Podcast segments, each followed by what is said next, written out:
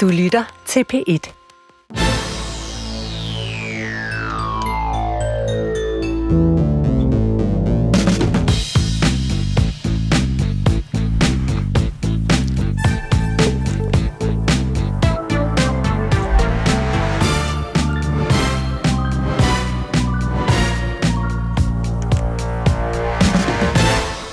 Ole Tøpholm, hej. Hej. Luk lige øjnene en gang. Mm-hmm. Øh, og så forestil dig, at det er lørdag. Mm-hmm. Der er paljetkjoler, der er glimmersko, der er lækkert hår. Så er der gang i lys og lydprøver. Hvad skal du lave? Jamen, øh, jeg opholder mig backstage i øh, både VIP-room og øh, i Green Room. Det er der, hvor alle artisterne, alle musikerne, alle deltagerne, de sidder og får styr på deres naver. Og så er jeg jo meget spændt på, hvem det er, der skal rejse med mig til Malmø. Ja. Øh, Ole, du har jo været væk fra Grand Prix og kommentatorjobbet i nogle år. Tre år, ikke? Jo. Ja. Hvor vildt er det at være tilbage igen? Jamen, det er da et skønt comeback. Altså, jeg ånder og lever for Melodi Grand Prix, og øh, det, hvor øh, hobby og job, det ligesom flyder sammen og ud i et. Og derfor der er det skønt, at øh, jeg nu får kommentatorboksen tilbage. Og Ole, hvor godt og grundigt tog du fejl af dem her øh, den gang, hvor at øh, det lød noget i retning af sådan her. Jeg tog gruelig fejl. Hvad er det, der kommer her? Det er brødrene Olsen. Ja. De vandt i Danmark med smuk som et stjerneskud. Så blev jeg meget, meget sur. Så tog de til Stockholm til Eurovision. Fly Under Wings of Love blev den ændret til der.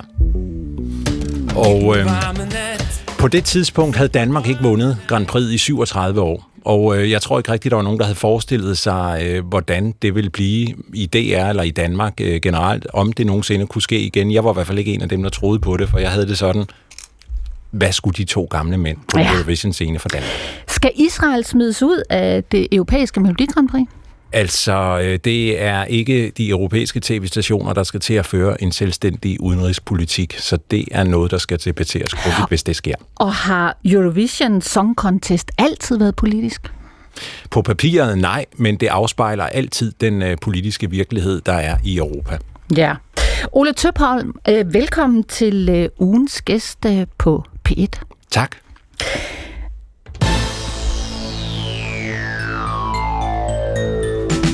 Og den næste time øh, i dit selskab, Ole, kommer til at handle om at være Grand Prix-Ole og kommentator på dansk og europæisk øh, Melodi Grand Prix. Om at være foran mikrofonen, om at ryge ud og så komme tilbage igen. Om en dreng, der voksede op i Jylland og fra 5-6 års alderen, har ligget med øret inde i radioen og lyttet til... Øh, ja, hvad lyttede du til, Ole? Melodi Grand Prix. Melodi Grand Prix. Og ABBA. Og ABBA, ja. Øh, så kommer det til at handle om øh, storpolitiske konflikter og krige, der spiller med på scenen ved musikfesterne rundt om øh, i Europa. Det handler om årene efter Hitlers Nazi-Tyskland og 2. verdenskrig, efter murens fald og genforeningen af Øst og Vest, da Rusland invaderede Ukraine og krigen mellem Israel og Palæstina. Og så kommer det til at handle om at forsøge at få nationer som Libanon med i den europæiske sangkonkurrence. Lykkedes det, Ole? Nej, det gjorde det ikke. Fordi det øh, er utrolig svært at få øh, landene i Mellemøsten til at ene som noget så banalt som at deltage i et underholdningsprogram. Mm.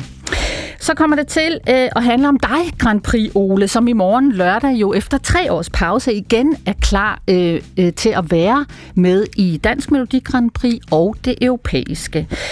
Og så, øh, Ole, så er du jo bare ugens gæst øh, på P1 lige nu her i øh, din radio P1. Og mit navn, det er Gitte Hansen. Ole, øhm, det er jo som sagt i morgen, det går løs på scenen øh, i DR's koncertsal mm-hmm. til øh, Dansk Melodi Grand Prix. Hvad glæder du dig allermest til? Jeg glæder mig allermest til at se, hvad det er for nogle øh, optrædener, vi får, får lov til at se. Fordi sangene har jo været frigivet i et stykke tid nu. De bliver spillet på P1 søsterkanaler, P3, P4, P5. Og, øh, og, og et er, hvad der fungerer godt i radioen. Noget andet er, hvordan det ser ud på scenen kan de nu synge og danse på samme tid? Hvordan er lyset, og hvordan er tøjet, og så videre, og så videre. Altså finde den solist og den sang, som kan gøre det bedst for Danmark i Eurovision. Det er det, jeg glæder mig til. Ja, og øh, der er otte danske mm. band, øh, der, øh, der optræder der øh, i deres koncertsal ja. øh, i morgen, og skal dyste om at komme med til det europæiske mm. øh, i Malmø.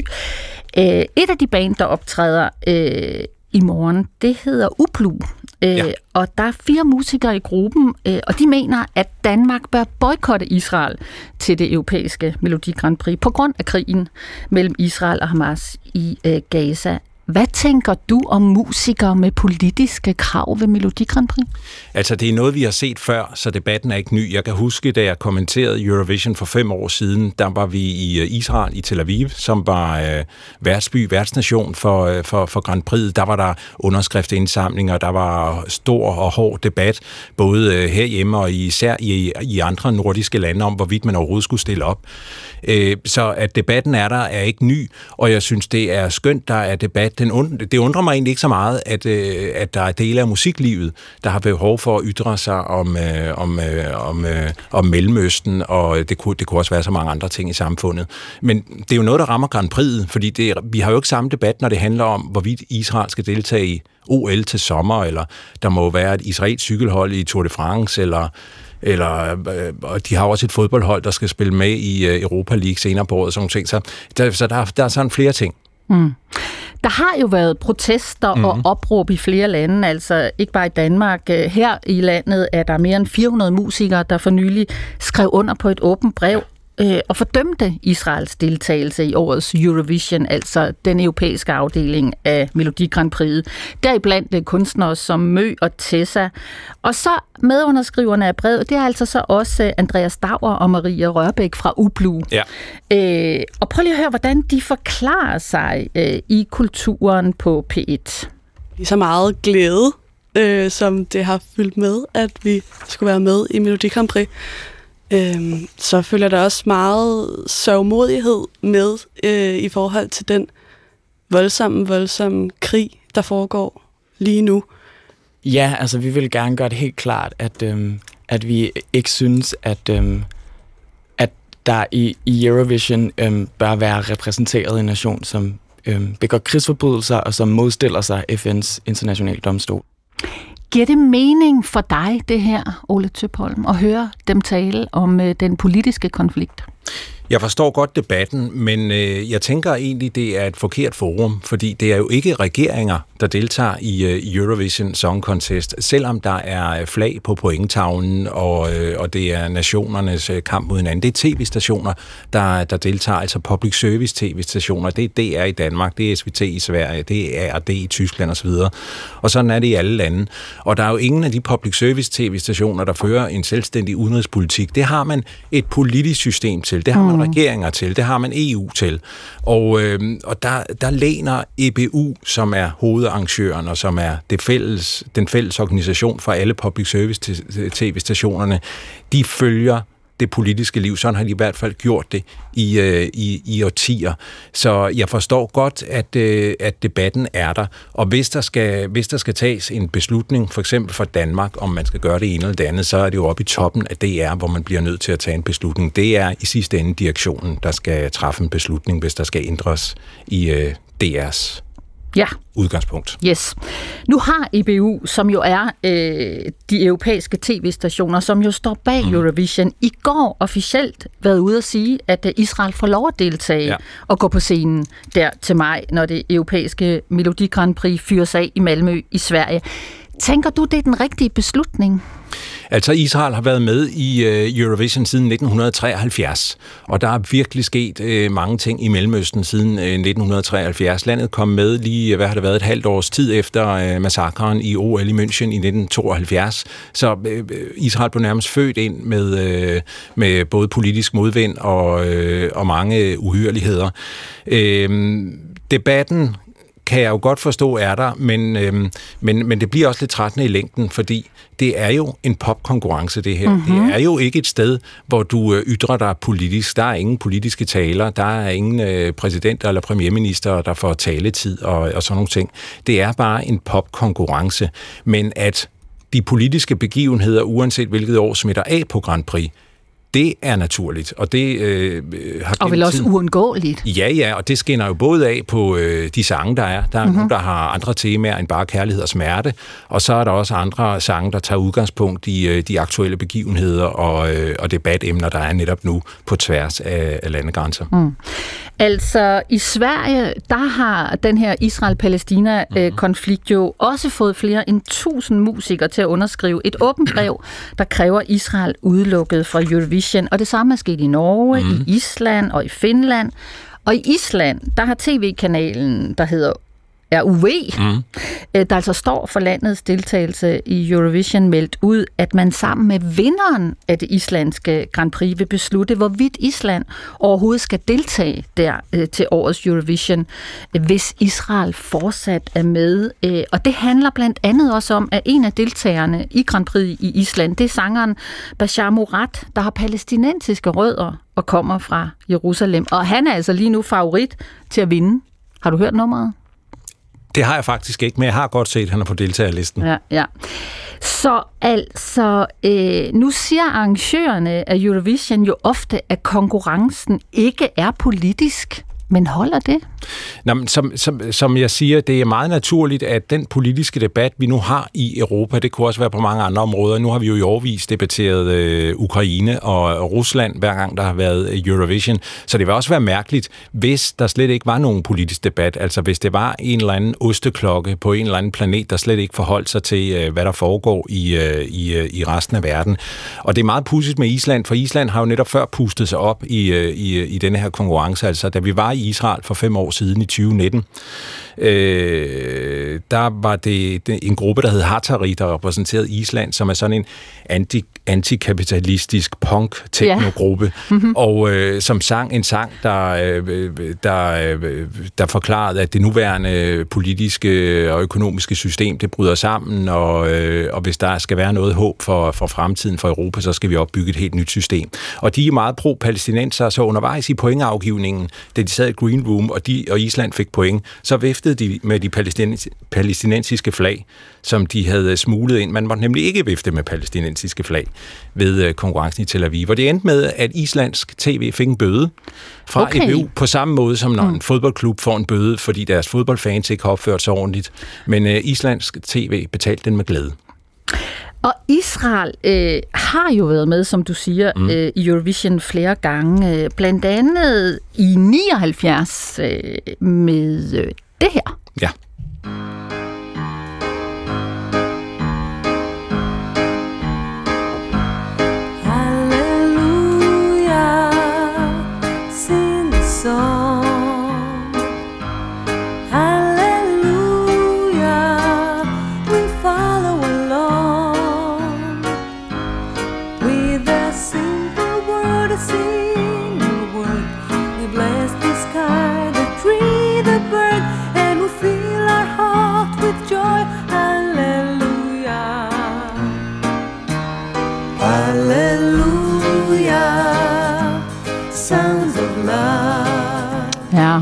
Det er en skøn klassiker. En af de øh, store klassikere fra Eurovision-historien, sådan fra, øh, fra før årtusindskiftet. Halleluja, Eurovision-vinderen for 79. En fuld fortjent sejr. Og hvorfor, Ole, er Israel egentlig med i det, vi kalder en europæisk øh, sangkonkurrence? Ja, det er det spørgsmål, jeg ofte har fået, øh, fået øh, stillet. Det skal forstås på, øh, på den måde, at øh, Israels TV er medlem af EBU-samarbejdet. På samme måde som øh, Israel også er medlem af alle mulige europæiske sportsforbund. Øh, de er også med i kampen om at komme med til EM i fodbold og sådan nogle ting. Og så kan man selvfølgelig debattere, skal Israel have lov til at være med i alle de her øh, kulturelle øh, begivenheder, musikbegivenheder, sportsbegivenheder på europæisk grund, når det ligger i Mellemøsten. Men der er der jo sådan en bred øh, beslutning om, at øh, det må Israel gerne, øh, fordi Israel tilhører os. Der har jo også øh, på et tidspunkt været forsøg på at få øh, arabisk talende mm. lande med øh, i Eurovision, blandt andet Libanon. Hvordan gik det? Jamen, øh, netop fordi, at debatten om, hvorvidt Israel skulle øh, smides ud af Melodi Grand Prix, den er jo ikke ny den, øh, den har netop kørt i, øh, i mange, mange år. Og i stedet for at smide nogen ud, så kunne man jo forsøge sig med at prøve at få nogle andre med ind. Altså, hvorfor så ikke invitere Israels naboer med? Og der har der været øh, gjort et konkret forsøg med, øh, med Libanon tilbage i nullerne, som øh, var meget interesseret, og som faktisk også afholdt et nationalt Melodi Prix, og Libanon var på deltagerlisten, og flaget fremgår mm-hmm. også af, af logoet og sådan nogle ting. Øh, så viste det sig kort før, at øh, hele Eurovision skulle finde sted, at øh, Libanon altså meddelt, at når Israels bidrag gik på, så ville de afbryde udsendelsen med et eller andet andet, fordi de ønskede ikke, at der skulle synges hebraisk på øh, tv i Libanon. Præcis. Mm. Og så øh, fik de at vide i EBU, ah, I køber hele pakken, det er hele udsendelsen, I skal vise. Og så trak Libanon så. Mm. Hvis vi så tænker på den aktuelle konflikt mm. Israel-Palæstina øh, i Gaza, kunne man forestille sig, at palæstinenserne blev inviteret ind i musikfesten som en slags fredsprojekt? Der har faktisk allerede været foretaget et, øh, et arbejde, hvor der også har været, øh, været danskere involveret for år tilbage, hvor man forsøgte at, øh, at rydde banen, at rydde vejen for, at vi kunne få øh, et palæstinensisk genslag til Eurovision Song Contest. Det er så ikke endt i noget som helst, fordi det kræver blandt andet, at der er en public service station, ala DR eller TV2, i de palæstinensiske områder, som er tilknyttet EBU på enten den ene eller den anden måde, og det er ikke tilfældet, og derfor der er det ikke lige nu, at øh, palæstinenserne kommer med i Eurovision. Men på sigt, hvorfor ikke? Hvorfor ikke? Altså, Jørgen Olsen fra Brødrene Olsen øh, var jo med ind over det der mm. arbejde, hvor man forsøgte at få palæstinenserne med, øh, og øh, det faldt så til jorden af forskellige grunde. Vi har ringet til mm. Jørgen, øh, og han mener jo, at alle skal med. Ja. Skal kunne være med. Både Israel og Palæstina, fordi det har verden øh, brug for. Øh, hør lige, hvad Jørgen siger. Ja. Jeg er jo altid ind for, at alle skal være med. Jeg synes, at, øh, at, at israelerne skal være med, men det skal palæstinenserne også. Ingen udelukkelse. Vi har virkelig i, dag, i, i verden i dag en situation, hvor vi alle skal stå sammen, hvis vi vil have et, et, et, et længere liv. Jeg synes, det er meget vigtigt stadigvæk, at vi øh, tror på, på kærligheden, og øh, man tror på, at alt ting bliver bedre, så den ingen, ingen bliver trådt over tæerne. Mm. Alle skal kunne mm. være med. Tror du, hånden på hjertet, Ole Tøpholm, at det bliver muligt at få Israel og palæstinenserne til at stå øh, på scenen i den samme øh, sangkonkurrence? Jeg er egentlig enig i de betragtninger, Jørgen Olsen har her, men øh, jeg tror, det er meget, meget svært. Og det siger jeg netop, fordi der er gjort øh, forsøg undervejs øh, gennem årene. Og det siger jo også mig et eller andet sted, at øh, når det er så svært at få øh, forskellige folkeslag til at deltage i et øh, popshow som Melodi Grand Prix, som burde være så uskyldigt. Ja. Når man ikke engang bliver enige om det, ja. så er der jo lang vej til øh, fred i den virkelige verden. Mm. Rusland har jo også øh, deltaget i det ja. europæiske Melodi Grand Prix, Grand Prix øh, flere gange, øh, blandt andet i at 2012. Ja. ja. Og øh, der øh, lød det sådan her. Party for everybody dance. Come on and dance. Come on and dance. Come on and go.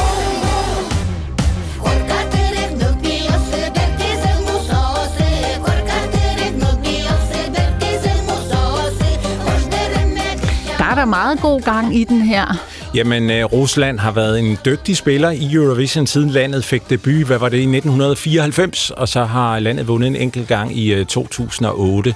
Øh, og jeg var også selv til stede, da Rusland så var værtsnation i øh, 2009, hvor det hele blev betalt af Putin. Ja. Og han var til stede, og jeg så ham flere gange sådan øh, backstage og sådan nogle ting. Det var et prestigeprojekt for den russiske regering at få hele Vesteuropa til øh, Moskva i den bedste tv-sendetid. Mm. Og hvordan gik det? Jamen, øh, altså, det var et vellykket show for, øh, for, for russerne. Det var det bestemt. Det blev holdt i den indendørs olympiske arena fra 1980. En kæmpe, gigantisk scene. Der er nok ikke så mange, der kan huske den, men det kunne være, at man skulle gå ind på YouTube bagefter, fordi den er virkelig, virkelig mm. øh, flot og stor. Det var, øh, der var, jeg tror, der var no limit på budgettet. Og så kan jeg jo spørge dig igen, Ole, hvorfor er Rusland med i en europæisk øh, sangkonkurrence? Jamen, det er de jo heller ikke længere. Nej, men de var jo. Ja, det var de, og de kom jo netop med øh, der i øh, 90'erne, hvor optimismen spirede her i Europa. Der var masser af tro, håb og øh, kærlighed, havde jeg nær sagt, hvor, øh, hvor, hvor vi troede, nu havde vi knækket koden med hensyn til, at nu har vi stået over for hinanden, øst og vest, både i den kolde krig, men jo også i århundrede før det, der har mm. denne her del af Europa aldrig kunne knække den russiske bjørn. Altså, hvordan er det, vi kommer til at gå hånd i hånd? Ja. Nu troede vi endelig på fremtiden, at, øh, at nu var russerne vores nye venner, og derfor skulle Rusland naturligvis også med i Melodi Grand Prix ret hurtigt efter øh, hele kommunismens øh, sammenbrud, og det kom landet også.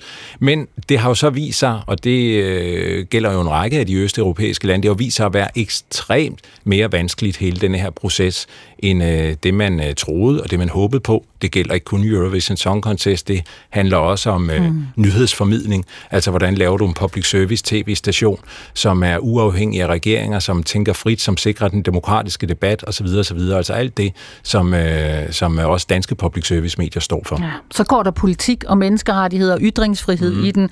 Men, og som du siger, Ole, så, øh, så blev Rusland jo øh, smidt ud ja. for to år siden på grund af invasionen af Ukraine. Right. Hvad er egentlig forskellen på boykot af Rusland og så det krav om boykot af Israel, der er lige nu? Altså hvis vi snakker boykot, hvorfor skal Rusland ud og Israel ikke, når vi snakker IBU? Jamen, der er den forskel, at her der har du et politisk system. Du har både EU og du har regeringer, der har smidt Rusland ud af det gode selskab, som boykotter Rusland, som indførte den ene sanktionspakke efter den anden. Så der var ingen anden vej, og Rusland rører også ud af alle mulige andre sportsorganisationer øh, og øh, kulturbegivenheder, og derfor vil det være mærkeligt, hvis Eurovision Song Contest så ikke kom frem til samme konklusion. Og der må man jo bare sige, at øh, krigen i øh, Israel er, øh, er en, en anden form for, øh, for, for krig, og den er den har en meget, meget længere og øh, dybere historie, som vi ikke skal gå ind i her, fordi hvem startede egentlig hvad, og så videre. Mm-hmm. Det, det er der rigtig mange holdninger til. Øh, her, der taler vi om et land, der angriber et andet land. Og øh, Rusland røg ud af det gode selskab, og derfor skulle de også ud af Eurovision Det bliver jo Ukraine, der vinder øh, Eurovision der i 2022. Mm. Nogen vil så mene, at det er fordi Ukraine får mange sympatistemmer fra andre nationer. Øh, men lad os lige høre ja. øh, sangen, altså Ukraines øh, vindersang. Stefania, mamo, mamo, Stefania, розквітає поле, а вона сивіє. Заспівай мені, мамо, колискову,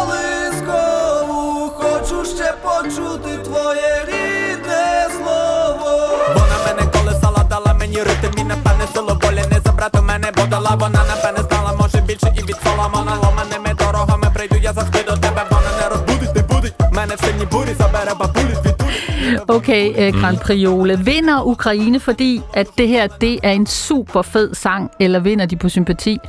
Det var en helt ekstraordinær situation, så selvfølgelig har folk derhjemme, også her i Danmark, siddet og tænkt, nu giver vi vores stemme til Ukraine, så kan Putin få den, kan han. Mm. Så selvfølgelig har det spillet ind. Men med til historien hører jo faktisk også, at denne her sang er jo blevet en og var allerede efter den vandt det ukrainske Grand Prix, lynhurtigt blev det en moderne fæderlandssang, som øh, også blev øh, sunget på fronten af ukrainske soldater. Ja. Man kan ind på YouTube kan man se masser af videoer med unge ukrainske soldater, der på forskellige måder øh, synger denne her sang, øh, mens øh, de lige har et øh, roligt øjeblik. Så på den måde betyder sangen meget for Ukraine, og den har for altid øh, printet sig ind i den øh, ukrainske musikhistorie. Mm. Og det synes jeg er meget smukt, og derfor der er det da rigtig fint, den har vundet. Mm.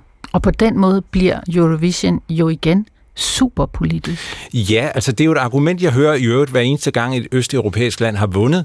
Og der har jeg det jo sådan, at øh, hmm, hvem er det, der gør det politisk? Altså øh, det er som om, at der er nogle statsmagter, der går ind og, øh, og tvinger en eller anden bestemt øh, vinder igennem. Det er jo ikke tilfældet. Det er jo øh, herre fra Danmark, der har stemt på Ukraine. Det er folk, der har siddet over en hakkebøf øh, kl. 18.30, og så har de sat sig ind i stuen og drukket kaffe og drukket et glas mm-hmm. portvin, og så har de stemt på Ukraine. Og sådan har det været hele, i hele Europa. Så det er jo ikke en eller anden fælles øh, beslutning. Det er helt almindelige mennesker på tværs af landegrænser, der stemmer på den her sang.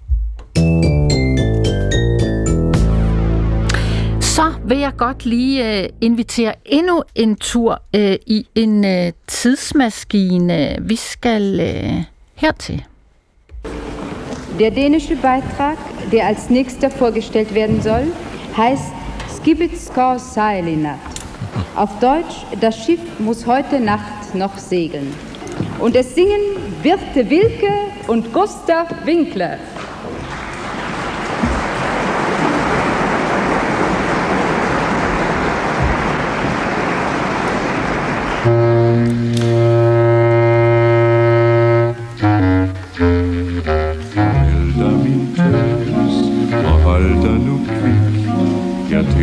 Tilstår mit hjerte Giver ligesom et stik Imens jeg kysser dig nu Jeg elsker dig du Men skibet skal sejle i nat Men skibet skal sejle i nat Vi mødtes i sjov Ja, det er da en fantastisk debut for Danmark, det her.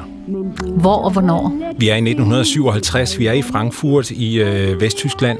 Ja. Øh, fjernsyn er helt nyt. Vi er det eneste nordiske land, der sender Eurovision Song Contest det år. Og øh, der er jo ikke rigtig nogen, der ved, om Grand Prix bare er sådan en, om ikke en døgnflue, så noget, der bare øh, lige var nogle år, øh, fordi at kulturen og historien er jo slet ikke trådt til. Men det er kort efter 2. verdenskrig, kan man jo sige. Det er 12 år efter Hitler har smadret Europa. Ja. Så står Birte Wilke og Gustav Winkler i Vesttyskland og repræsenterer Danmark, og bliver flot nummer tre. Ja, og Ole, du har jo talt med Birte mm. Wilke, der sang her øh, sammen med Gustav Winkler, øh, og hun har fortalt dig, at der også dengang var politisk debat. Hvad Ja. gik den på? Ja, og det er jo noget, jeg aldrig sådan lige har tænkt på, men jeg har nemlig interviewet hende flere gange. Øh, første gang til, tilbage i nullerne, hvor hun jo så fortæller mig det her med, at øh, det netop kun er 12 år efter en verdenskrig, og de skal så til Tyskland ned og repræsentere Danmark til et show, som man dårligt nok ved egentlig, hvad går ud på endnu, fordi det er kun anden gang, det skal, det skal afholdes. Ja. Men, der, men der var sådan en snak øh, bag kulissen om, at det var da egentlig også lidt mærkeligt, man skulle til, øh, til, til Tyskland sådan her, så kort tid efter 2. verdenskrig, øh, fordi danskernes syn på tyskere var altså anderledes op gennem 50'erne. Det var jo ikke yber cool, som det er nu, at tage til Berlin og øh, enten gå på museer eller feste natten lang, eller hvad man nu går derned for at foretage sig. Der var en helt anden stemning omkring tyskere i 1957. Men Danmark kom så derned, Birte Wilke og Gustav Winkler sang, og de kom så videre, da først øh, kampen var flottet i gang, havde han nær sagt. Ja. Men, øh, men debatten var der, Ja. og, øh, og uroen i maven, mavefornemmelsen var heller ikke helt, som den skulle Altså skulle man give Tyskland en musikfest mm. så kort tid efter øh, Hitler og nazitiden? Men der handlede det jo også om, at vi øh, altså i øh, forbindelse med Tysklands genopbygning, altså i det her tilfælde Vesttyskland, at vi skulle have tyskerne på vores side fremadrettet. Og, øh, og i, hele den, øh, i hele den proces, der handlede det jo også om den kulturelle del af Tyskland, og der var et... Øh, et øh, show som Eurovision Song Contest, som var det eneste på, mm-hmm. på tv, jo et oplagt sted også at Tyskland med. Ja, og som sagt, øh, så har øh, Eurovision jo fundet sted siden øh, 1956, og det er altså sammenslutningen af europæiske tv-selskaber, European Broadcasting Union, EBU, der står bag. Der er jo andre historiske og politiske dagsordner, som gennem årene har betydet noget. Øh, I 1964, øh, der var Danmark værtsnation for første gang. Ja, Ja. ja, det blev afholdt i Tivolis koncertsal i København. Året før, der havde Greta og Jørgen Ingemann vundet med dansevise, og derfor var det så øh, Danmarks Radios tur til at arrangere øh, Grand Prix. Og, øh, og det skulle jo egentlig også bare være en øh, hyggelig musikfest, og, øh, og, øh, og under afviklingen, der er 16 lande med. Mm-hmm. I, en, i, i, ret stor øh, antal deltagerlande egentlig, når man tænker Ja. ja. på, det er 63. Men der sker så det undervejs i øh, showet i Tivolis koncertsal i København, at der hopper en demonstrant op på scenen Okay. med et banner. Mm-hmm. Altså en baneløber kalder man det vel i øh, moderne dansk. Ja. ja. med et øh, banner, hvor han er imod styret i øh, Spanien og Portugal. Altså diktaturet, militærdiktaturet. Ja, lige præcis. Mm. Og øh, det er første gang, vi ser, at der er nogen, der øh, bruger øh, Eurovision til at demonstrere. Og hvad sker der med ham? Ja, han bliver anholdt af Københavns politi, og han får en øh, bøde. Øhm, mm. Og øh, så går jeg ud fra, at man har lært lektien til en anden god gang, at man skal have noget sikkerhed Ja. en eller anden art til Ja. sådan nogle shows. Så har du øh, nævnt det, Berlinmuren. Ja. Den falder jo øh, i 89, 1989. Øh, en mur, som det kan være uforståeligt i dag, men indtil da havde delt øh, Tyskland i øst og vest, og sådan set også resten af verden. Hvordan fik murens fald betydning for sangene og musikken i, i årene efter? Det er murens fald er den begivenhed i, øh, i øh, Grand Prix historie, der har betydet mest på Ja. alle mulige niveauer. Hvis vi bare tager Eurovision 1990, så væltede det med Europasangen. Ja. Både de nationale Grand Prix og også i øh, Eurovision. Østrig sang, den hed Keine Mauern mere. Mm. Øh, øh, Norge sang hed Brandenburger Tor. Her det danske Grand Prix, der havde vi Jørgen Olsen fra Brøden Olsen med, Ja. med en hyldesang til, øh, til Berlin. Og den italien, at han vandt så ikke. Øh, det gjorde Lonnie med Hallo Hallo, der ikke havde noget med fredsproces eller noget som helst at gøre. Ja. Men, øh, men øh, vinderen, det blev så Italien, Toto Cutugno, Insieme 1992, som også er en hyldest til Europas samarbejde, og nu skal vi øh, være meget, meget mere United Europe, synger han faktisk flere gange, altså i forbindelse, hvor han kigger frem mod det indre marked, der skulle træde i kraft i netop 1992. Mm. Så det var sådan den enkeltstående begivenhed, hvor folk også jublede, altså også i, øh, i øh, musikmiljøet, og derfor skrev en, øh, en masse sange. Ja. Så var det også murens fald, der åbnede for, at vi fik en masse nye deltagerlande med, som jo har været debatteret især her i Danmark lige siden dengang, fordi der er rigtig mange, der har haft det svært her i landet med de nye lande. Fra øst. Ja, lige præcis. Altså, fordi det var da meget hyggeligere dengang, vi bare var os selv, og der var 22 vesteuropæiske lande med og sådan ting. Hvad var det, vi ikke kunne lide, eller havde det svært med? Jamen, det er jo fordi, der er jo en øh, kulturel forskel, og den er der jo et eller andet sted stadig. Altså, der er en eller anden kulturel mur tværs ned gennem Europa. Som i ikke er vores sind. faldet. Ja, og det er den ikke. Fordi hvor tit er det, man siger til familie eller venner, ved du hvad, skal vi ikke tage en øh, på weekendtur i Georgien? Det er der jo ikke ret mange, der gør. Altså, så skal man have en eller anden særlig kulturel interesse, eller være en eventyr. Men øh, det er ikke noget, her fru øh, dansk familie øh, sådan kaster sig ud i. Så tager man til Tyskland, Paris, eller Spanien, eller Italien, eller et eller andet. Jeg har dog hørt om flere, der er begyndt at tage for eksempel til Albanien. Ja, det er rigtigt. Og øh, Albanien har jo også stolte Grand Prix-traditioner nu om dagen. Men, øh, men, men altså, det, det åbnede muligheden dengang Berlinmurens fald for, at vi øh, fik samlet Europa, også musikalsk og kulturelt. Er der meget forskel på vores øh, musiktraditioner? Er det også det, det handler om? Ja, altså, øh, man kan jo godt høre for eksempel, når, ret ofte, når Sverige har haft et nummer på, så øh, taler man øh, nogle gange om, det der, det lyder da lidt abask nærmest. Altså, øh, når tingene går en halv tone op, og der er en mm. speciel måde, øh, tingene er produceret på. Og så kan man også høre det, når det er ukrainsk folklore, eller når det ja. er inspireret af Mellemøsten, når det er Israel, der kommer på, og sådan ting. Så på den måde, så er der selvfølgelig en masse sange, der sådan er meget øh, mainstream, Europa, kan man kalde det, sådan på poplinjen. Men mm-hmm. der findes altså også mange sange, der bærer præg af øh, den øh, nationale identitet og øh, den kulturelle historie i det land, der nu Har der ikke også været lidt med, Ole? Sådan, ah, måske snyder de og stemmer lidt på hinanden, mm. de der Der østlande. har været masser af beskyldninger. Ja. Især da de begyndte at vinde. Og har det noget på sig? Nej, ikke mere end... Øh, der har siddet en masse nørder og siddet og regnet det der igennem, og øh, der skal vi passe på ikke at råbe for højt i den debat her fra, fra dansk side, fordi der findes jo rigtig mange år, hvor øh, Danmark stemmer på Sverige, Norge, Finland og Island. Punktum. Ja, altså det er vores øh, især nordiske naboer, der, der, der får pointene. Og altså det år Rusland vandt, Danmark gav 0 point. Da Azerbaijan vandt, Danmark gav 0 point. Og så videre. Så der findes masser af eksempler på ukrainsk succes, som øh, vi bare ikke bryder os om her i Danmark. Og det synes jeg er ærgerligt, fordi jeg har jo fået øh, ørerne især op for, øh, for, for de øh, spændende elementer, der er i øh, musiklivet på de kanter, for det er jo aldrig noget musik, vi hører i øh, dansk radio til daglig. Øh, men lige Grand Prix, der, der har man så muligheden, og det synes jeg, der er enormt spændende og berigende. Så skal vi lige ind i den der tidsmaskine igen, og øh, så lyder det sådan her.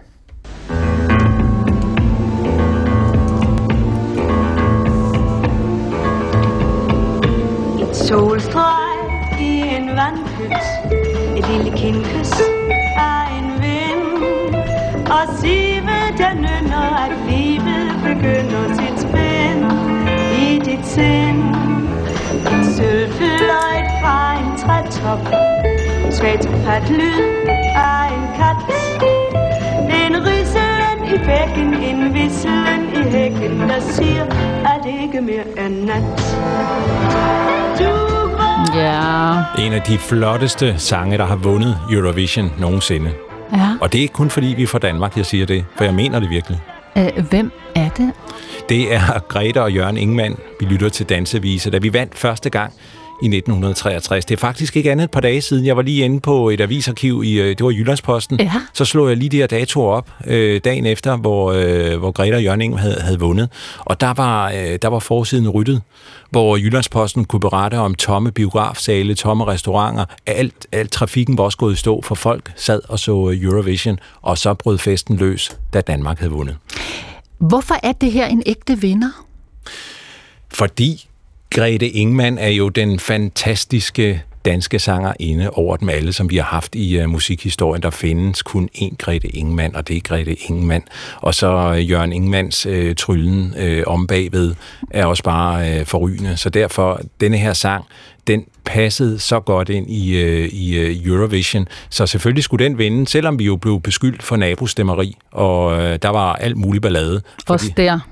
Ja, fordi da afstemningen egentlig var slut, så stod Schweiz til at vinde Danmark nummer to. Så kom den norske jury igennem igen mm. og sagde, at de har givet forkert point, så gav de point om igen, og up til så vandt Danmark. Ja, og det var altså 1963. Mm. Du var jo ikke engang født. Nej, det var du heller ikke. Nej. Du Men- bliver født i 77. Ja, ja, lige præcis, men øh, det er et skønt øh, tilbageblik at læse sig ind i. Så, øh, Ole, hopper vi helt frem til år 2000, og brødrene Olsen, mm. der jo øh, sejrer med den her. Smuk som et stjerneskud Som tiden går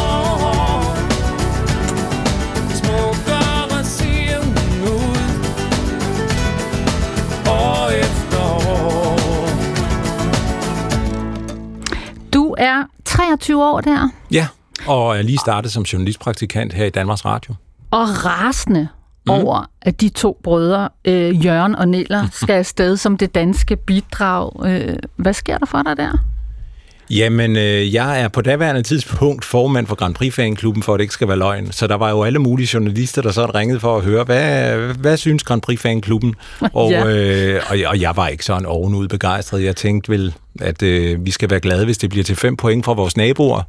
Fordi der skal man jo lige tænke på, at vi var lige kommet ud af 90'erne et sort årti for Danmark i Eurovision. Vi har fået den ene bundplacering efter den anden, og vi var røgen ud, og der var ikke rigtig nogen, der længere kunne huske, at Danmark havde vundet netop med Dansevise i 63, heller ikke i Danmarks Radio, tror jeg. Der var folk for længst øh, gået på pension. Ja. Så den der med, at Danmark nogensinde kunne vinde Eurovision igen, det var der ikke rigtig nogen, der troede på, og jeg gjorde så heller ikke. Det var også noget med deres alder. Ja, fordi øh, selv på daværende tidspunkt, nu er det jo 24 år siden, ja. der, der var de sådan øh, de erfarne drenge i klassen, ja. kan man sige, for de var med første gang i Dansk Grand Prix i 78. Mm-hmm. Og så de efterfølgende år, Jørgen Olsen har jo været med, nu talte vi også lige om 1990, og så har de også været med i 80'erne og sådan nogle ting. Mm-hmm. Så, og, og, der, og der var der den her fokusering på også, at øh, det skulle sådan være de unge, upcoming øh, talenter, der sådan skulle være med i, øh, i konkurrencen. Øh, og vi var også op imod, altså det var Rusland, der blev nummer to øh, det år med, øh, med Brødren Olsen. Øh, jeg tror, hun var 20 år, eller var det bare 18? Øh, så, så på den måde, så hele den fortælling, der er om Brødren Olsen, passede slet ikke ind i det der med, hvordan du laver en øh, moderne vinder og et moderne pophit, men måske var det derfor, de vandt. Ja. Øh, vi har jo ringet til Jørgen Olsen mm. og spurgt, øh, om han selv dengang havde regnet øh, med den sejr. Øh, hør lige her. Vi havde jo ikke regnet med overhovedet at vinde. Vi havde heller ikke regnet med at vinde det danske Melodi Grand Prix. Fordi at øh, jeg tænkte, øh, ja, det, det her går ikke, fordi vi er alt for gamle. Og øh, ej, der står de der brødrene Olsen, de gamle rødder igen, og, og, og, gør, og til sig. Så derfor troede jeg ikke, at, at, at, at publikum ville tage positivt mod os. Så øh, jeg kunne ikke sove om natten. Så 10 minutter et kvarter før, så øh, kastede jeg op, fordi jeg havde drukket så meget kaffe for, for at, at holde mig frisk. Så derfor i hele det forløb, må man sige, der har vi ikke på nogen måde kunne føle eller tænke os til, eller drømme os til at vinde det Melodi Grand Prix. Nej, de troede det ikke engang selv. Og jeg var til stede den aften, de vandt det danske Grand Prix i Cirkusbygningen i, øh, i øh, København. Ja. Og når man ser tilbage, så var det jo, altså, og, og man kan også se det på tv, Natasha Krone var, øh, var, var vært sammen med Michael Karø. Øh, der var en magisk stemning, da Brødren Olsen gik på. Mhm. Og det er meget svært at forklare, hvor den, hvordan den magiske stemning opstod. Ja, fordi det var det næste, jeg ville spørge dig om. Altså sådan set i bagspejlet. Mm. Hvad var det, det her nummer kunne? Jamen, det kunne, øh, det kunne samle. Og, øh, øh, og, og det var faktisk første gang, DR øh, genudsendte et, et dansk Melodi Grand Prix. Der blev jo telefonstorm i den gamle tv-by, ikke fordi folk ja. brokkede sig. Det var jo altid som regel derfor, folk ringede, men de ville have en genudsendelse. Så der gik bare nogle uger, så blev det genudsendt lørdag aften på, øh, på DR1. Øh, Jamen, det er jo det, der er meget svært, når, når du hører en sang første gang, og, øh, og det skal præsenteres på, øh, foran et publikum. Virker det her? Tager de det til sig? Eller øh, er det bare en af det ene øre ud af det andet øre? Og der, øh, der tror jeg, når man sådan skal analysere lidt på det, at øh, den der erfaring og hele den historie, der er med Brødrene Olsen, så kommer de ind på scenen, så tænker folk bare, hvor er det fedt det her. Og så er det ovenikøbet en sang, man kan nynne med på og synge med på. Og når du hører den i dag, tænker du så, yes, det er da en vindermand. Ja, det gør jeg. Mm. Altså, den ramte bare noget i, øh, i tiden. Det var den der brik, der bare lige passede ind. Ole, dit favoritår, når vi snakker Grand Prix, har du fortalt mig, øh, det er 2013. Øh, og øh, du lyder jo den aften øh, blandt andet sådan her. Our 12 points go to Denmark. Yeah! Sådan. Denmark! Danmark får 12 point fra Italien. Tak, tak, tak, tak, tak. Our 12 points go to Denmark. Nu Danmark! 12 point igen til Danmark. Tak så mycket. Ja, det var en vild aften. 12 point fra Makedonien. Vi er på vej mod Europamesterskabet i popmusik. Ja, Ja. ja. på vej mod Europamesterskabet i popmusik. Med hvem? Emily DeForest, Only Teardrops. Ja. Og du, Ole, du lyder jo nærmest som sådan en øh, fodboldkommentator øh, mm. til VM eller EM. Er der sådan en landskampstemning der? Ja, det er der. Altså, det er fuldstændig ligesom en stor sportsbegivenhed. Altså, øh, fodbolden eller håndbolden er bare udskiftet med en sangmikrofon. Og, øh, og så er det jo ellers bare en, øh, en øh, kamp, der fløjtes i gang, og så må vi jo se, hvem der så scorer flest mål i form af en masse point her. Og der er jo det særlige der i 2013, altså det var meget, meget magisk, og øh, det er også den eneste gang, hvor jeg har været nervøs, fordi jeg åbnede udsendelsen med at sige, at vi ville vinde. Okay. Øh, jeg, jeg ridsede op, vi har vundet i 63, vi har vundet i 2000, og i aften, så sker det for tredje gang. Okay. Øh, vi Hvordan, hvordan vidste du det? Ja, vi var, vi var store favorit. Det der alle mulige andre siger, men det handler igen om mavefornemmelse. Og der var bare alt muligt, som, øh, som, som hele det musikalske flow var, hvem vi var op imod, øh, der gjorde, at det skulle være, være Danmarks år. Og så er vi jo næsten på hjemmebane, når det er i Malmø øh, Mm. Arena. Så Så vi havde talt meget om det også her i DR. Jeg kan huske blandt andet, at øh, jeg blev bedt om at tage nogle billeder ude fra parkeringspladsen af, af DR's øh, scenografi, fordi så undervejs i Eurovision, så vil de køre nogle lastbiler fra DR-byen i København og så til Malmø Arena, Ja. som de så vil placere, mens showet var i gang. Så når publikum kom ud, så så de store lastbiler fra DR, hvor der var kæmpe skilte, hvor der stod Eurovision Song Contest next year. Øh, 30 km den vej, ikke? og det kørte DR over. Så vi vandt, vi kunne kunne skuffe. Altså en anden plads, det havde været en fiasko. Ja. Og det er jo Emily. Og sådan som jeg husker det, så er det den her unge, smukke, mm. øh, alfa-agtige pige, ja. der står der på scenen I bare tær. i bare tæer, ja, og synger. Øh, Ja, også- og, og der har vi, vi havde øhm, irsk fløjte med på scenen, vi havde balkantrummer, og så, så havde vi øh, Emily, som øh, nærmest også repræsenterede Nordens mystik, og øh, det, mm. vi, øh, det, det der er mange, der blev draget af ude omkring i Europa. Og det interessante er jo, at øh, hvis det kun var de nordiske lande, der havde stemt, så havde vi jo ikke vundet. Så havde Norge vundet. Det er på grund af de point, vi fik fra Sydeuropa og Balkan og Østeuropa, der gjorde, at vi vandt. Ja. Og undervejs har der jo ellers øh, været krise i øh, Dansk Melodi Grand Prix. Altså, vi flopper øh, flere år i træk, kommer ikke med til finalen. Hvad er det, det går galt? Hvad er det, der går galt der for den danske musik og det danske show?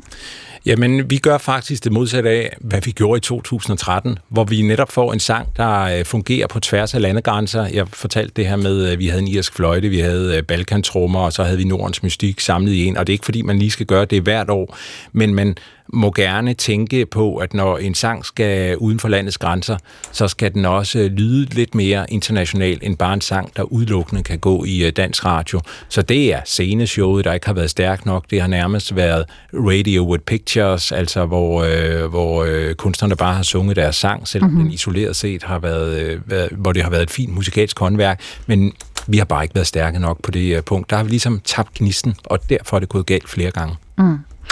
Var Danmark og Danmarks Radio helt ved at opgive Melodi Grand Prix? Øh, omkring Brødrene Olsen, ja. Altså, fordi der kom, øh, der var vi jo, der havde vi lige været et årti igennem, hvor øh, Dansk Melodi Grand Prix nærmest ophørte som et selvstændigt øh, tv-program. Det blev øh, lagt ind under allerede eksisterende underholdningsprogrammer. For eksempel havde Kjell Haik et øh, lørdagsprogram, der Mhm. mm-hmm. hedder Musikbutikken, Ja. hvor der så blev afholdt et mini Grand Prix med, jeg tror det var fem sange, og sådan er der flere eksempler op fra 90'erne. Så Grand Prix'et var på vej til at blive faset øh, helt ud, men øh, det er Brødrene Olsen, der ændrede på det. Reddet på målstregen Ja. af Smuk som et Mhm. stjerneskud. Mm.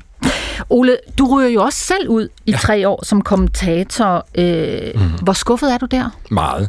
Mm. Hvor Altså- sur og vred er du? Jamen altså, jeg kan huske første gang, jeg kommenterede Grand Prix, det var i øh, 2011. Jeg havde været med til Eurovision øh, for inden masser af gange, øh, hvor jeg havde taget ferie, og hvor jeg så var, var, var afsted for, for egen regning, og så blev jeg så spurgt, om jeg ville kommentere. Og der er det jo meget, meget stort for mig med, med, med denne her debut. Og der kan jeg huske til at starte med, om jeg skal jo bare lige kommentere det en gang. Så har jeg prøvet det. Så har jeg prøvet suset, og hvordan det er at sidde i den der kommentatorboks. Og så prøver jeg det så 10 gange. Øh, og derfor er det jo så noget af et slag ud af det blå, at jeg så lige pludselig øh, bliver fjernet fra at være kommentator. Bliver fjernet, siger du. Mm. Er det det, der sker? Ja, jeg bliver ringet op og sagt, nu skal det ikke være mig længere. Nu skal Fordi? det være en anden. Fordi man vil prøve noget andet. Mm. Og, øh, og så, der, er meget, der er faktisk en del, der har spurgt mig. Der var også nogle af de kulørte journalister, der ringede op og sagde, hvad har du lavet?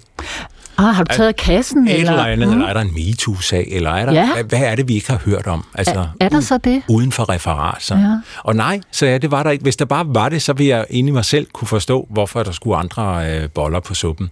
Øh, Men det forstod du ikke? Nej, det forstod jeg ikke. Også fordi, at Grand Prix er sådan min hobby, og jeg dyrker det sammen med mine venner på alle mulige ledere kanter, øh, året rundt nærmest.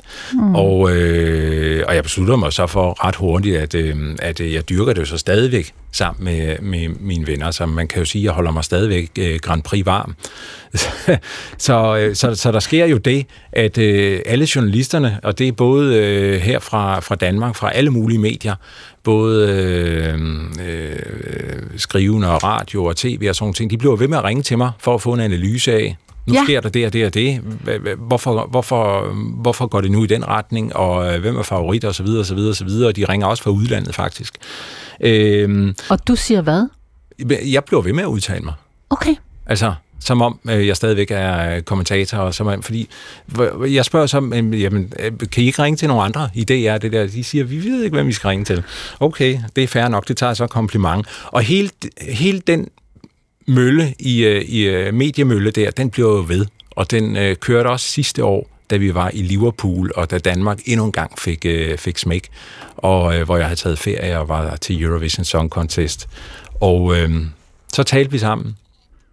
Øh, Altså dig og Danmarks Radio? Ja, de chefer, der står for det, og øhm, så inden jul, så øhm, fik jeg budet, vil du ikke bare være kommentator igen? Ja, og hvordan var det?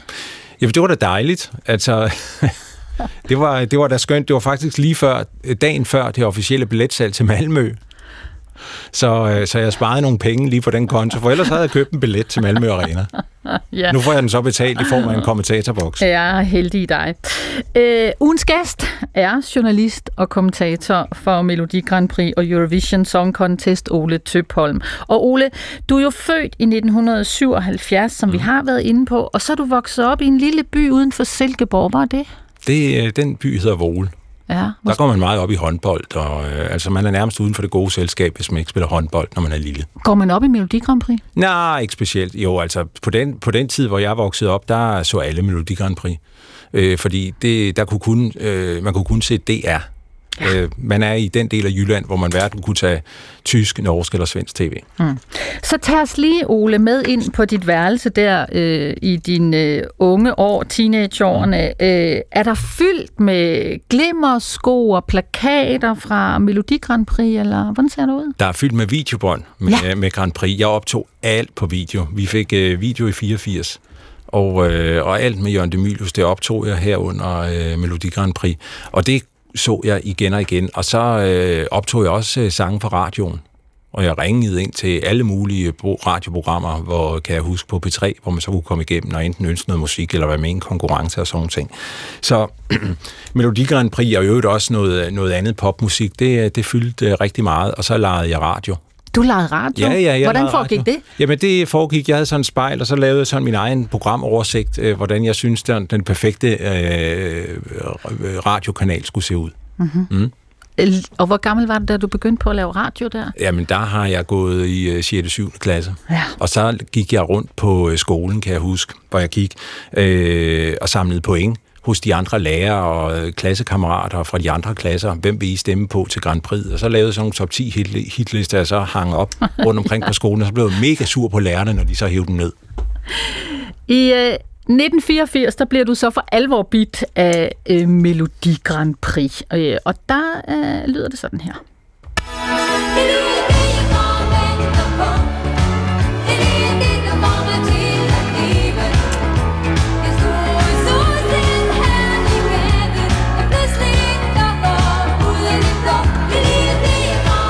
Hvem er det? Det er Kirsten og Søren, og vi er i 1984. Øh, det er det første år, jeg simpelthen kan huske.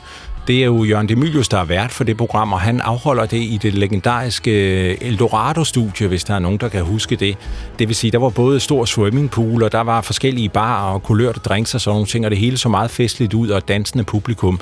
Og det, der jo så sker under denne her sang, det er, at Kirsten skubber sin makker Søren Bundgaard i vandet. Og det synes jeg var rigtig sjovt, at øh, man sådan røg i vandet til Dansk Grand Prix. Så ja. derfor jeg var solgt. Ja.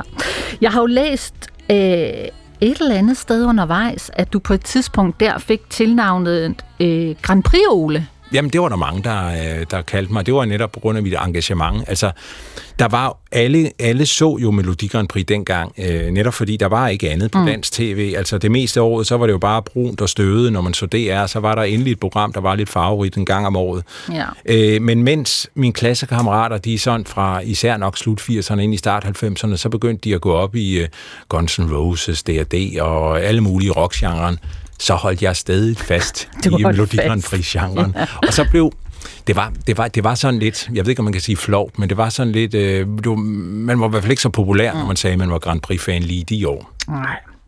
I dag, Ole, mm. øh, der arbejder du jo som musikjournalist, mm. øh, og du laver flere radioprogrammer på P5. Ja. Blandt andet Shiv 413. Ja. Vist nok Danmarks ældste og levende radioprogram. Ja. Ja. Det er jo en, øh, en, øh, et gammelt skib, der skal holdes ved lige et gammelt skib, der skal holdes ved lige, og det gør du så. Og hvad er det nu, Giro 413 går ud på? Jamen, det går ud på, at når der er nogen, der øh, gerne vil sende en hilsen til øh, sine kære og øh, har et musikønske, så bidrager man til programmets indsamling, hvor de indsamlede beløb går ubeskåret til arbejdet med socialt udsatte børn og unge i Danmark, hvor vi en gang om året uddeler nogle øh, penge, øh, hvor vi er nogle repræsentanter fra DR, og så også en fra Socialstyrelsen. Ja. Og øh, det skal vi faktisk gøre i næste måned med alle de penge, der blev samlet ind sidste år, og vi skal uddele omkring 600.000. Altså jeg kan huske, at det er sådan et program, øh, hvor man for eksempel til en familiefest samlede ind i en sovseskål, og Ja. så sendte man pengene ind og ønskede et eller andet. Er det stadigvæk sådan? Ja, ja, hos nogen. Så kommer, så kommer de hilsner og ønsker stadigvæk. Så er der også rigtig mange, du ved, der øh, sender en hilsen til deres børn eller børnebørn eller til øh, deres øh, ægtefælle og ønsker vedkommende en god søndag, og så øh, har de et øh, musikønske, og så får de det opfyldt. Ja. Og på søndag er der rigtig mange Grand Prix-ønsker. Det er der helt sikkert. Ole Tøpholm, øh, tak for at være ugens gæst på P1. Tiden fløj afsted Ja. sammen med musikken. Øh, hvad glæder du dig allermest til ved det kommende Melodi Grand Prix, hvor du jo nu er med som kommentator igen? Jeg glæder mig til at se Danmark blive råbt op som en finalist og være tilbage i Eurovision-finalen for første gang i fem år. Mm. Programmet øh, i dag, øh, det blev lavet af Oline Kildegård og Siv Søby, og jeg hedder Gitte Hansen og Ole Tøpholm. Du har jo også fået lov at vælge et stykke musik mm-hmm. øh, i dag. Der var flere i spil. Øh, det endte med ABBA. Ja. Med hvad for et nummer?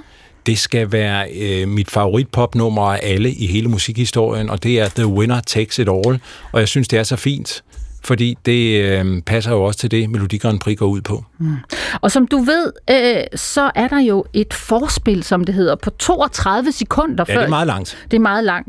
Øh, du er vant til at tale hen over den slags øh, forspil i musik, øh, så værsgo, her kommer The Winner Takes It All. Men det er også et lækkert forspil, så det kan faktisk også godt bare stå for sig selv. Men sådan 32 sekunder her, det får man jo slet ikke i moderne popmusik, og slet ikke i et Grand Prix-nummer. Fordi?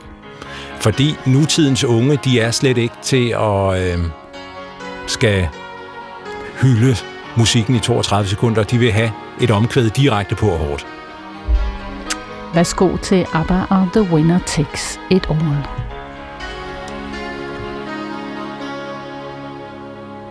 I don't wanna talk about things we've gone through, though it's hurting me. Now it's history.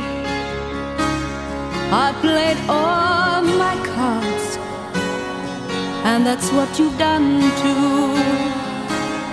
Nothing more to say, no more race to play. The winner takes it all, the loser standing small beside the victory.